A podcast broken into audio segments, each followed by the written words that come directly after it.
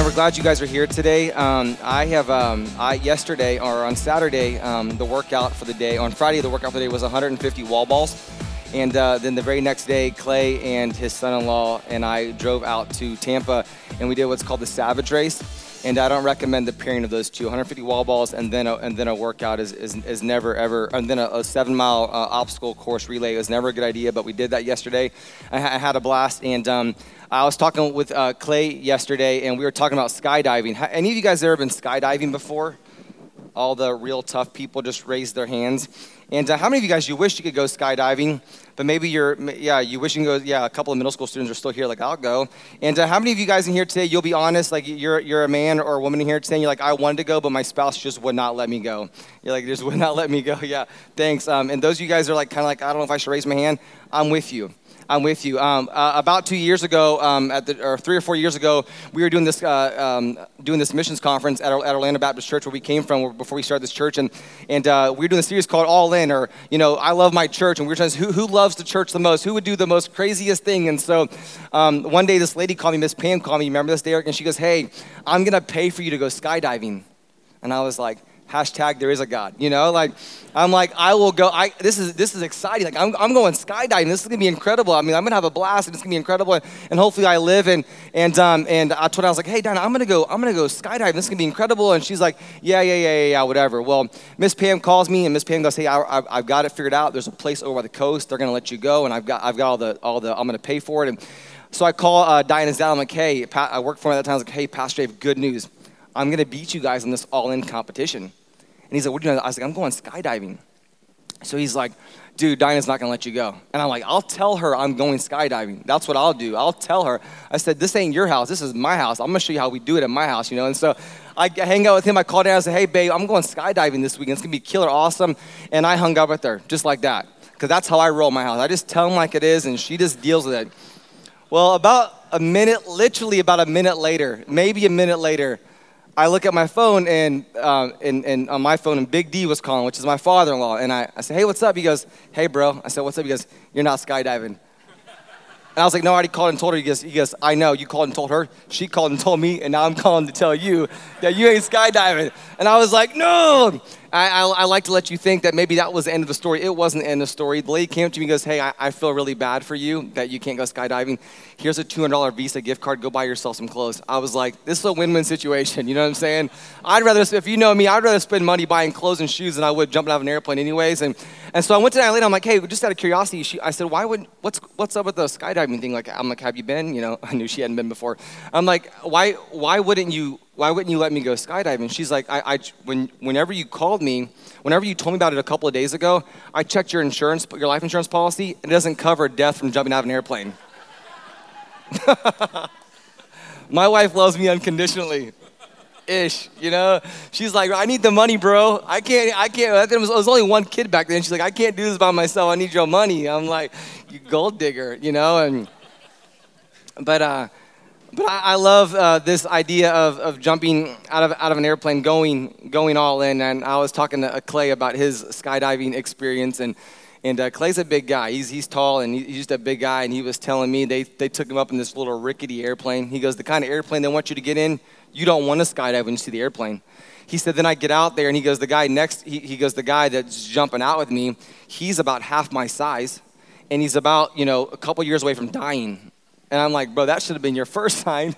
He says, the guy says to me, go over by the air. He goes, they open up the door, and they open up the airplane and said, go sit on the edge, and I'm going to come up and strap in with you. I'm going to come and strap on to you. And he's like, he says, I need you to strap to me first. Clay's like, I'll carry you over there. And he's like, no, you got to get over there first, and then I'll come over. And so he gets over on the edge, and he says, all right, are you ready? He goes, no, I'm not ready. I want to make sure I'm clipped. And Clay's like, I'm back there, like, checking the harnesses and making sure, and never skydived before, but he's trying to check the harnesses like he's been before. He's like, I'm checking. He goes, the next thing I know, he says, I want you to take a couple steps forward, and I want you to stand up on that tire out there. I know, you're thinking what I'm thinking, like, tires move, He's like, just stand on the tire, and then whenever you're ready, you just go. I've heard this about skydiving. Typically, they say, we're going to count to 3, and then we're going to jump, and usually they make you jump at 2, because if you get to 3, you're going to change your mind, right? And I love this idea of all in. Last week, we looked at the fact that Jesus went all in for us so we could go all in for him. Jesus went all in for us so we could go all in so we could go all in for him, and he makes a way for us.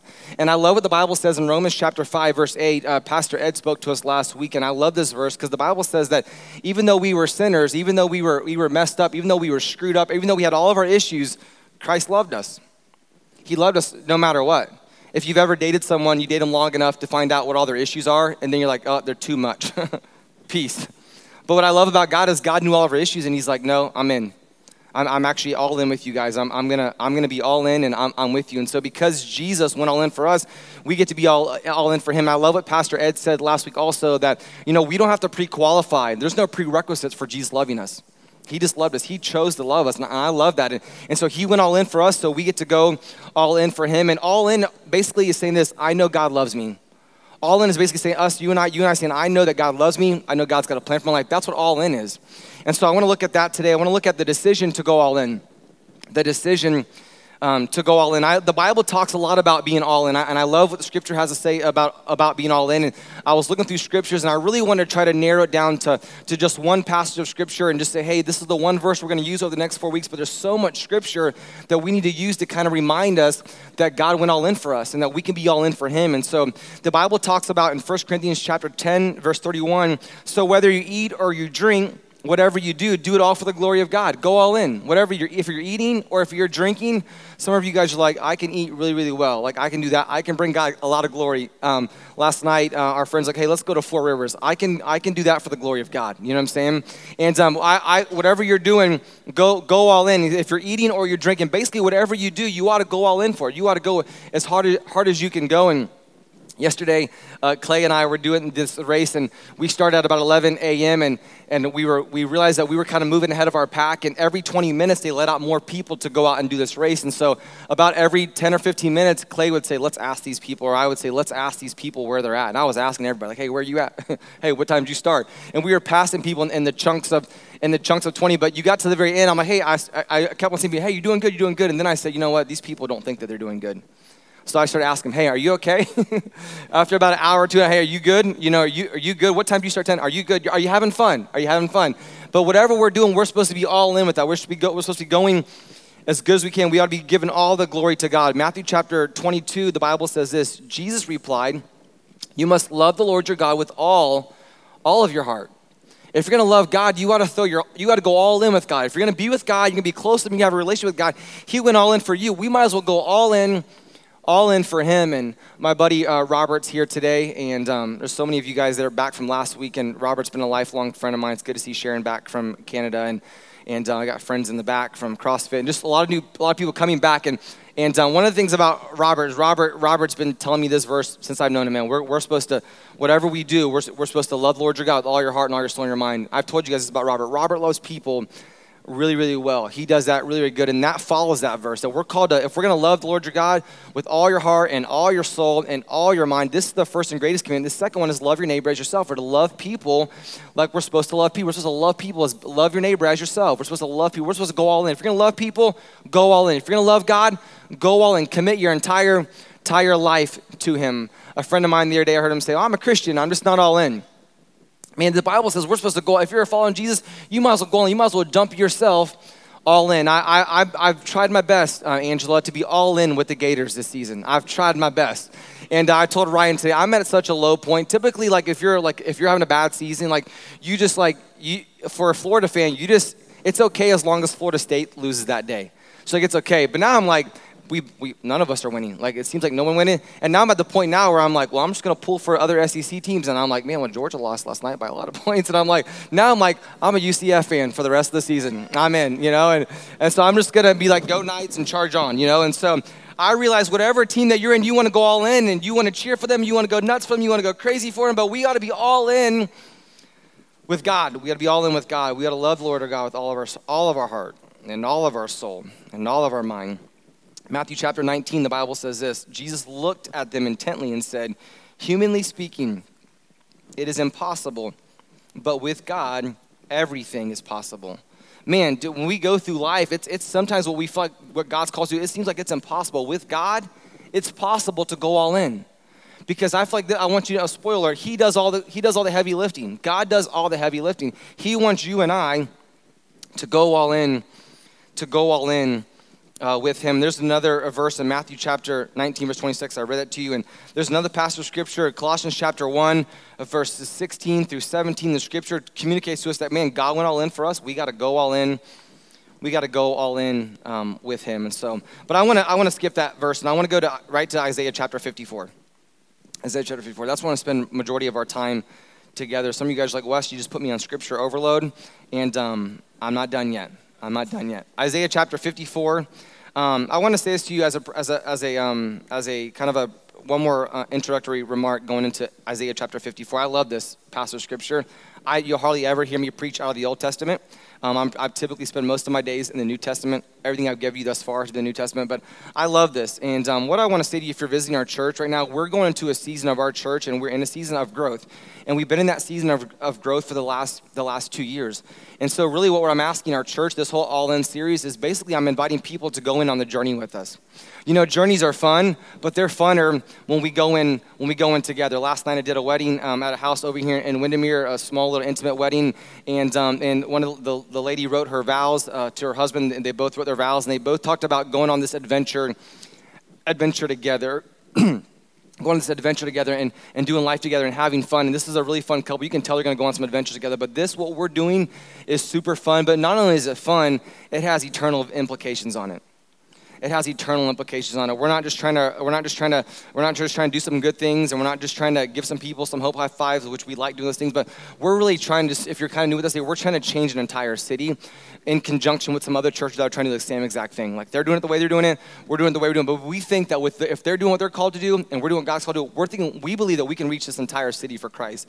We believe there could actually be a day where there's more people in church than there are in Walmart on a Sunday morning. You're like, well, that's a pretty big goal. We just believe that. And so that's kind of where we're heading. So we're really just, this next 3 weeks, we're really just inviting people on the journey, not just with us, but we're really inviting you in on a partnership with God. We're inviting you on a partnership with God. My wife came back from Bible study on Thursday night, and she said, man, this person right here, she is growing so much. I was talking to a friend of mine. She's been coming to church here for 6 months. She goes, I've learned more about God in 6 months than I've had my whole entire life in just 6 months. And so I'm inviting you in today to go all in with God. And if you want to go all in with us at this church, that's awesome too. We always have more room at the table. We say it all the time. There's always more room at the table. We don't care what you look like, what you smell like, what you act like. Everyone can come to the table. Everyone can come to this table, and there's room for more people. There's always more room. I was telling Diana the other day, babe, our table's not big enough. Like, we need a bigger table so we can have more people at our table. We want more people at our table, our living room, not our dining room table. But at our church, there's room for more people. We want to make space for more people. But Isaiah chapter 54, this is an Old Testament passage of scripture. And if you know anything about the church or know anything about the Old Testament, you know that the children of Israel, those are God's chosen people. But the God's chosen people does not mean that they were God's perfect people. They were God's chosen people, but they were not God's perfect people. They didn't have it all figured out. Every time they would take a step forward, they would take 2 steps back. Sometimes they would take 2 steps forward, and they would take like 20 steps back. They got to a place where they were in slavery, and they're like, and they got out of slavery. They told God, we'd rather go back to slavery because at least in slavery, we ate better food. And they were like, we don't like what the food you're providing. We want the old food, which that was in slavery. We'd rather go back to being abused than living in freedom. They just really couldn't get their stuff together. But God's trying to say to them, hey, man, I've got a great plan for you. And so Isaiah chapter 54 is kind of like a snapshot of their whole entire life. And I want to unpack it very briefly and give you a couple of thoughts that I think make it help us today. Isaiah chapter 54, verse 1 in the Bible. I'm going to read off the screen. Sing, O childless women, or woman, you who have never, ever given birth. Break into loud and joyful song, O Jerusalem, you who have never been in labor. For the desolate woman now has more children than the women who lives with their husband, says the Lord. Now, just snapshot real quick. That means nothing to anybody in here today unless you've studied this before. But he's saying this is not about women here today. He's using like an illustration. You and I get up here and I talk about running, or I talk about a Savage Race, or talk about jumping out of an airplane. He's saying, hey, you know what? I want you to get prepared. You're not ready for this yet, but I want to prepare you for something's coming. Something that you can't really see, which we're going to talk about that next week, but there's something a whole lot bigger going on than you actually can see. You not really experienced the fruit that's going to come, but something's coming, and I need to get you prepared for that. And I've never been pregnant before. But basically, I've been on the journey with it. I've had to walk alongside my wife for 9 months. So basically, that's like being pregnant from what I've been told. Just, no. Joe's like, this guy is retarded. Like, why did he says the dumbest things. What is wrong with this guy? And he's like, that's, part of him is like, I don't know why he says that, but he's like, that's why I keep on coming back, you know? And so, like, what's he gonna say? He's like, no, it's nothing like that, you know? Okay, I have no idea what it's like to have a baby, okay? Disclaimer, I don't know what that's like, but I know, I've heard it's hard, you know? I've heard it's difficult, but he's saying, hey, you don't know what that's like, it's coming. The very next verse, the Bible says this, enlarge your house, build an addition, spread out your home, and spare no expense. The next part of it says this in Isaiah 54:3. For you will soon be bursting at the seams. Your descendants will occupy other nations and resettle the ruined cities. Hey, something big is coming. Like you don't know what it's like. You've not quite experienced. I'm trying to give you this little illustration, but I want you to know something huge is coming. He goes, I want you to spread out your tents. I was driving on 408 this past week to take my kids to school, and I don't know what that's called out there that happens the last 3 days out there at the Camping World Stadium, but it's like wild, right? It's like the techno show. Some of you guys are like, yeah, I'm going right after church, you know? And I took a break to come to church. I'm going back, and I'm like, it's this big concert, and it's, I don't really know. I'm losing the what it's like. I know it's not a rap concert, but it's like techno dancing. What's it called? Yes, he's like EDC. Yes, it's you know, it's shrooms, and it's a blast from what I've been told. That's the part I've gotten so far. It's like, I know it's dancing, it's crazy. And I'm like, and I'm always like checking my Facebook feed so I can see if any of you guys are there, you know? And so, no, I'm just kidding, kind of. But they're putting these huge tents. And man, it is big. And so my kids asked me this question today. My kids, I'm like, it's a 3-day concert. And they're gonna be going hard for 3 days. Like, they're gonna be having a blast. And my kids are like, well, do they sleep there? And I'm like, you know what? I've not been yet. And, but I don't know if they sleep there or not. I know they party pretty hard, but they have these huge, massive tents, and you go there and you see that they're preparing for something. They're preparing for something big, because you gotta set up a big entire tent, because a lot of people are coming. A big thing is coming. Something huge is coming that you can't really get your mind around. You really can't really fathom. And he says, if you're going to spread your tents, the seams will be busting out. But here's what's important about that. You have to have long ropes. The higher you go, the longer the ropes have to go out to base this thing in. Does that make sense? The bigger the tent, this right here is a 2-story building. It's a gymnasium. It's a 2-story building. The bigger, the higher you go with building, the deeper the foundation. The higher you go up, the bigger the base. The Eiffel Tower could not go as high as it is if the base was any narrower. It's got to be a wide base. The wider the base, the higher it can go. The higher it goes, the deeper the foundation. He goes, hey, something big is coming. You got to get yourself prepared for it. And he goes, I want you to know this, that spread the tent wide open. You've been using a small tent, and to you and I, tents, this sounds like a bad definition or a bad illustration, but this is all they knew. They took their church with them place to place, and it was in a tent. So a lot of times, like, man, God sent us a building. We're doing pretty good because at least we're not outside in a tent when it's raining and sideways rain. That was what they had for church. They would put up a tent, and they would set up the Holy of Holies, and they would set up the place for them to have worship and all that. They were a portable church. That's all the church has ever known. And so if you're wondering, like, man, why don't we have a building? Like, we're trying to be like the portable church, you know? Like, we want to be like they did in the Bible days. They were just rolling with that thing. And so the higher you go, the deeper the foundation. And he goes, hey, I want you to make sure you let the ropes out far. But he goes, I want you to do something super, super, super important. Make sure you drive the stakes super deep. Drive the stakes super, super deep. And I want to talk about that today. I want to talk about this idea of driving down the stakes super, super deep. I want to give you this phrase today, and this phrase is this, that the decision determines destiny.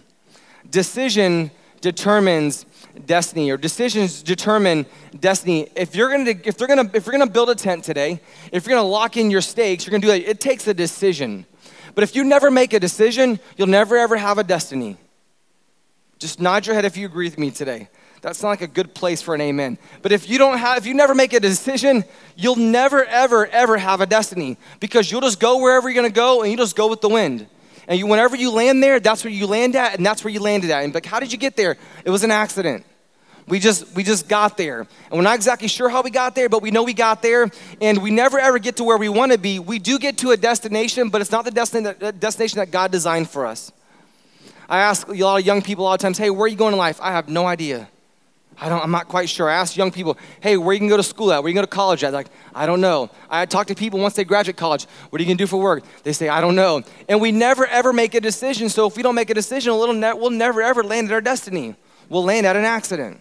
Some of you guys are in here today. You're in a season where you're kind of just drifting and the stakes aren't deep. And we need you here at this church. And you have a lot to offer, not to this church, but you have a lot to offer to God. And I know that you have a lot to offer to God because God says he made you incredible. He made you unique. He made you gifted. He made you talented. You're incredible. You're awesome. Just tell yourself right now, I'm awesome. Just say I'm awesome. Some of you guys are like, I have low self-esteem. Just fake it anyway. Just say I'm awesome. Like, hey, you're awesome. You're awesome. You have a lot to offer to God. And he knows that because he made you gifted. He made you incredible. He made you unique. Way before your mom and dad knew you, he put you together. You're incredible. God's got a great plan for your life. And something big is coming. And you can either join in with us and say, man, God's gonna do something big at this church. I'm just gonna go with them. Or today you can walk out here and say, God's gonna do something big into me. God's gonna do something big inside of me. And wherever I go, God's gonna do something great. And that's fine. That's awesome. And that's incredible. I think this, we think sometimes we look at scripture and like, oh, that's just for them. I think that if we wanna see what happened in the Bible happen in our lives, we might wanna start believing what God's doing in the Bible and actually start applying it to our lives. Does that make sense? It came out really fast. It made sense in my mind. Like, if we want the same results that we see these guys do, when the Bible talks about greater things are still yet to be done, when the Bible talks about these guys are the people that turn the world upside down, I don't know about you guys, but I want to turn Winter Garden upside down. I'm glad that God's only given us one city. Sometimes I tell my friends, like, we have a small city. I'm glad that we just had this little bit of area, but you better believe for sure I'm going to start in this area, but this is not where I'm going to land at. We've got further. We might have landed in Winter Garden, but we're going to keep on going.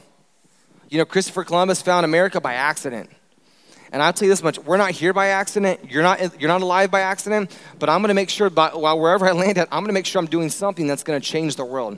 I was telling Matt and Whitney this week, Sharon's here today, it's Whit's mom, and she has this really stressful life where she goes to Canada and does work for a few months, and then when it gets cold, she comes back to us, and like everybody comes back to us when it gets cold, I'm like, you guys are using us, and I'm totally okay with you using us, like I've always wanted snowbirds at our church, but like here we are, and so, but I was telling Matt and Whit this week, they're getting married in a few weeks, and I do pre-marriage coaching with couples that are about to get married, and I was telling them that when I'm around people, I want to make sure that if I'm around people, I leave them better than before I met them. Does that make sense? Like, if I'm going to hang out with people, I want to help people.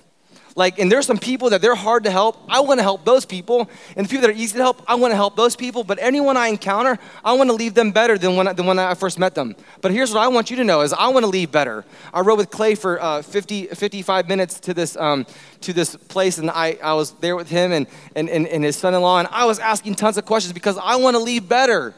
Like, I want to ask the right questions. I meet once a month with Randy, and Randy's a little bit older than I am, just by a little bit. But I want to ask lots of questions because I want to leave better. I want to leave better than when I did. And if I'm with you today, if I'm asking you questions, it's not because I'm grilling you. People are like, man, why you ask a lot of questions? Because I'm trying to learn about you. I care about you. I want to know about you. But here's what I know, that God made you the way that he made you, and I can learn a lot from you. I took Tyler to my favorite Mexican restaurant a few weeks ago, a Kobe Taco Company, and I asked a lot of questions, but I learned a lot for a few moments. You're like, Wes, how can you learn from somebody younger than you? You can learn from everybody if you ask the right questions. That's just a freebie today. But here's what I want you to know. We've ran fast for 2 years. And I'll be honest with you, I was in a men's Bible study a few weeks ago with Josh, and 0 to 20 is season 1 of your life. And season 2 is 20 to 40. Season 3, 40 to 60, etc. You guys got it. After 60, I get confused. I'm in season 2 of my life, and I'm running fast. And I was telling these guys, like, I'm running super, super fast. Like, I like double book stuff, like, all the time. But you know what I know? I'm not going to be able to run fast forever. I'm not going to be able to run fast forever. So I want to run fast while I can. That's what I want to do. And do I want to pace out? Yes, I want to pace out. I was talking to my friends that ran his first half marathon last week, and I love when I run a marathon. When my first marathon, I was like, I'm going to go run 7-minute miles. I'm out there 7-minute mile 1, 7-minute mile 2, 8-minute mile 3, and it just went progressively worse. Now when I go run, I realize marathon, you don't have to sprint and walk unless you're some people. I just want to get at 8-minute miles and just take my time and just enjoy the ride and just go and observe around me. And I want to hit every water break because I want to serve. I want to be able to walk the next day. There's a reason why I'm sitting down today. It's because I can't stand any longer. I've only got 20 to 40. I think I'm 35. I've only got 5 more years to run fast. But I'll be honest with you, I can't wait. I can't wait to be this is bad. I hate to say this. You never want to wish that you were in somebody else's season, but I want to be in the next season. Because I feel like when you get to the next season, you can just quarterback this thing. And I want to quarterback it. Like, I want to grow this. I want this church to keep on growing. I want to reach more people. And I want to go from this position to the front row. And I want to cheer on some fast-talking knucklehead that says wrong things every week. And I just want to cheer him on. That's what I want to do. That's where I'm going. In case you're wondering how long I'm going to stay for, you're like, how long is it going to take? And like I was telling Clay, like, if you ever see people like in wheelchairs and walkers, you can rest assured they were athletes in middle school and high school. Like, I want to be, if I got to be in my wheelchair, cheering this guy on up here, I want to be in that season. And I was like, Wes, you're like, but until then, I'm going to run fast until I get to that season. But I do want to be in that season. I want to coach and quarterback. That's what I want to do. And I'm a better coach than I am a player. Like, I just want to sit and help. And I want to say, hey, you're doing a good job. My buddy Ben Zinger's here today, and I walked into the kids' room, and he's like, hey, man, thanks for serving today. I'm like, you don't even go to this church, you know? But he's like I want to cheer the people on. I want to high five people, and I want to make fun of the guy up here in skinny jeans. That's what I want to do. I want to be that guy, you know? Like, I don't want to be up here forever. I want to be able to sit there. I want to be able to orchestrate. I want to be able to give some of the wisdom, and I want to, I want to watch the gray hairs grow in the guy that's up here. Like, that's what I want to do. That's my long-term goal. But right now, I'm going to run fast. And so we've been talking about going all in and going all in and going all in. And someone's like, well, what does that even mean? Like, you say that all the time. But here's what I want. Next year, we want to see 100 people give their life to Christ going into 2018. We're starting 2 services, not because we're bored, not because we're at max capacity, but here's what we believe. We believe that we can open up more room at the table at 9 a.m. There's a population of people in this city that doesn't go to church, but they would go if they can go earlier. Does that make sense? So we're opening up space at 9 a.m. so more people can come and hear about Jesus, their life can be changed. And that's what we're bent about. So we want to see 100 people give their life to Christ next week. We want to grow by 100 people this coming year because we believe eternity is at stake. So we're going to open up our tents. We're already doing that. That's 9. That's coming, January 21. Dear Jesus, make it not hurt as bad as I thought it was going to be. I was talking to Matt this week. He's like, if you're going to do anything successful, it's going to hurt. It's gonna hurt, what do we say? And it's gonna be painful. It's gonna hurt, it's gonna be painful, it's gonna take long. Those are the same exact thing. It sounded better. It was a better tweet than what I'm saying to you right now. Like, it's gonna be hard. It's gonna be hard and it's gonna hurt. That's just reality. We know that. But we're making up space, but here's what we do. We need to drive some tents down. We need some of you guys to help drive some tents down. We need to drive the stakes deep.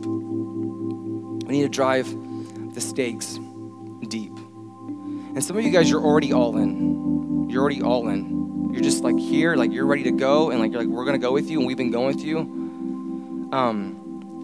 But here's what I wanna give you a couple things about going all in. Honestly, I was telling someone this year, like I care more about your soul. Josh posted this first yesterday in our Dream Team Facebook and it said, man, I hope your soul is doing well. I want your soul to be doing well. The scriptures, I think it was in Hebrews. I want your soul to be well. What I really care about is people's souls to be well. That's what I care about. If 100 people can get their souls well next year, that's what I'm about. I'm okay if God brings more, but I want people's souls to be well. I want their eternity, I want them to know where they're gonna spend eternity at. Because most people that are walking around this world today, they have no idea where they're gonna land the plane at.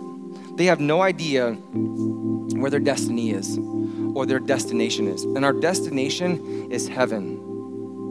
Our destination is not a better 401k. Our destination is not a bigger home, not nicer. Our destination is heaven. I want us to get ready for heaven. So the Bible tells us get ready for heaven while you're on earth. So if we go all in here, we'll be ready for when we get to heaven. So we're gonna drive some stakes. I want your soul to be well, okay? If anything, I want to make sure you land with this idea in your mind. Like, I want you to be good with God. If you join this journey, awesome. If this is your first and last Sunday, I want you leaving better than you walked in. So here's what I want you to know about driving your stakes down deep and making the tent wider. Your commitment attracts his presence. Your commitment attracts his presence.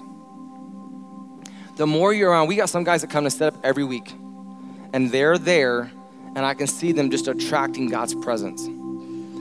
Because when you're committed to him, you're just there all the time.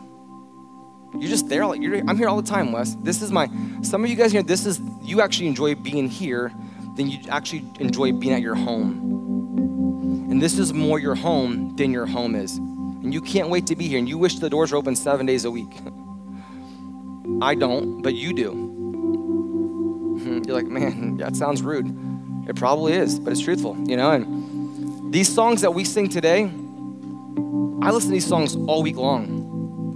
I'm gonna listen to myself preach tomorrow. I'm gonna listen to 3 other guys preach tomorrow. I'm gonna be in the car for an hour and a half to Tampa, an hour and a half back on the Wednesday. I'm gonna listen to a lot of, I'm going to hear sermons where I'm gonna be at. I'm having church 7 days a week. I'm not loving you guys on Sunday mornings. I'm loving people 7 days a week. I'm trying to. That's my goal. My goal is to have a church that never sleeps. We're always encouraging people. We're always loving people. Your commitment attracts his presence. The Bible says in Proverbs chapter 3, verse 6, seek his will in all that you do, and he'll show you which path to take. I've written down a couple things I want to give you. He is way more committed to you than you'll ever be committed to him. He is way more committed to you than you'll ever be to him. But here's the good news. He's not keeping score, and neither should you. This isn't about a gold star deal. Like, I don't remember if you remember this, Russell, but the gold stars, like you'd get the gold stars. Like, I used to be a gold star Christian. It was all about the outward appearance of doing good. And I would give myself a gold sticker. I don't know if I told you this a few weeks ago, but I used to have you ever been in church before? Don't raise your hand, but if you've ever been in church before and you felt judged, have you ever felt that before? Just kind of nod your head. You know what? I was telling a friend of mine the other day, I've never felt that before. You want to know why I've never felt that before? Because you're one of two people. You're either doing the judging or you're being judged. And then God was like, you know why you never felt it before, Wes? He told me this was in a meeting with a friend of mine. Because I was always the one doing the judging. It's embarrassing to admit that, but it's encouraging to know that I moved on. I'm in progress. I'm not where I want to be, but I'm not where I used to be. And so I love the fact that that's kind of where I was at, but God's not keeping score. We don't need to keep score. Your commitment attracts his presence. Here's the second thing. Your availability, it'll show his power. Your availability will show his power. Like, Wes, those sounds pretty close. They sound pretty cool. Let me show the difference real quick on this. If you show up, God will show up. If you show up, God will show off. He'll take care of you. He always does the heavy lifting. He always does all the work. I heard T.D. Jakes say this a few weeks ago. God gives opportunity, and what we do with it is our gift back to him. God gives us opportunity, and what we do with it is our gift back to him. He just gives you opportunity. So when you're available, his power shows up. His power shows up. And then lastly, I don't know if you have this or not in your notes, but here it is for you. A commitment to God is a commitment to a better you. A commitment to God is a commitment to a better you. And I don't know about you, but hopefully you're not as high in yourself as I've spent most of my life. But I hope you all in here today know you can get better. You can get better. Joe was at my house a few weeks ago or a while ago, and I had this, or I was telling him about this thing in my house. I got to fix this drywall. And I'm like, man, these guys in our church, I know they're thinking we got to get a pastor that can use a hammer. Of all the churches, we picked this one. He didn't have a hammer. You know, my toolbox for the first 6 years of marriage was a Mickey Mouse lunchbox, you know? And so I've gotten bigger ones and better ones. My wife's like, I'm embarrassed that you don't have a toolbox, honey. Here's a toolbox, you know? And for Christmas, the guys are like, my wife told me to get you a Gap gift card, but instead I got you a toolbox, you know? This isn't what you want, but it's what you need. Here you go. And I know this. The other day, my wife's like, you're going to fix that.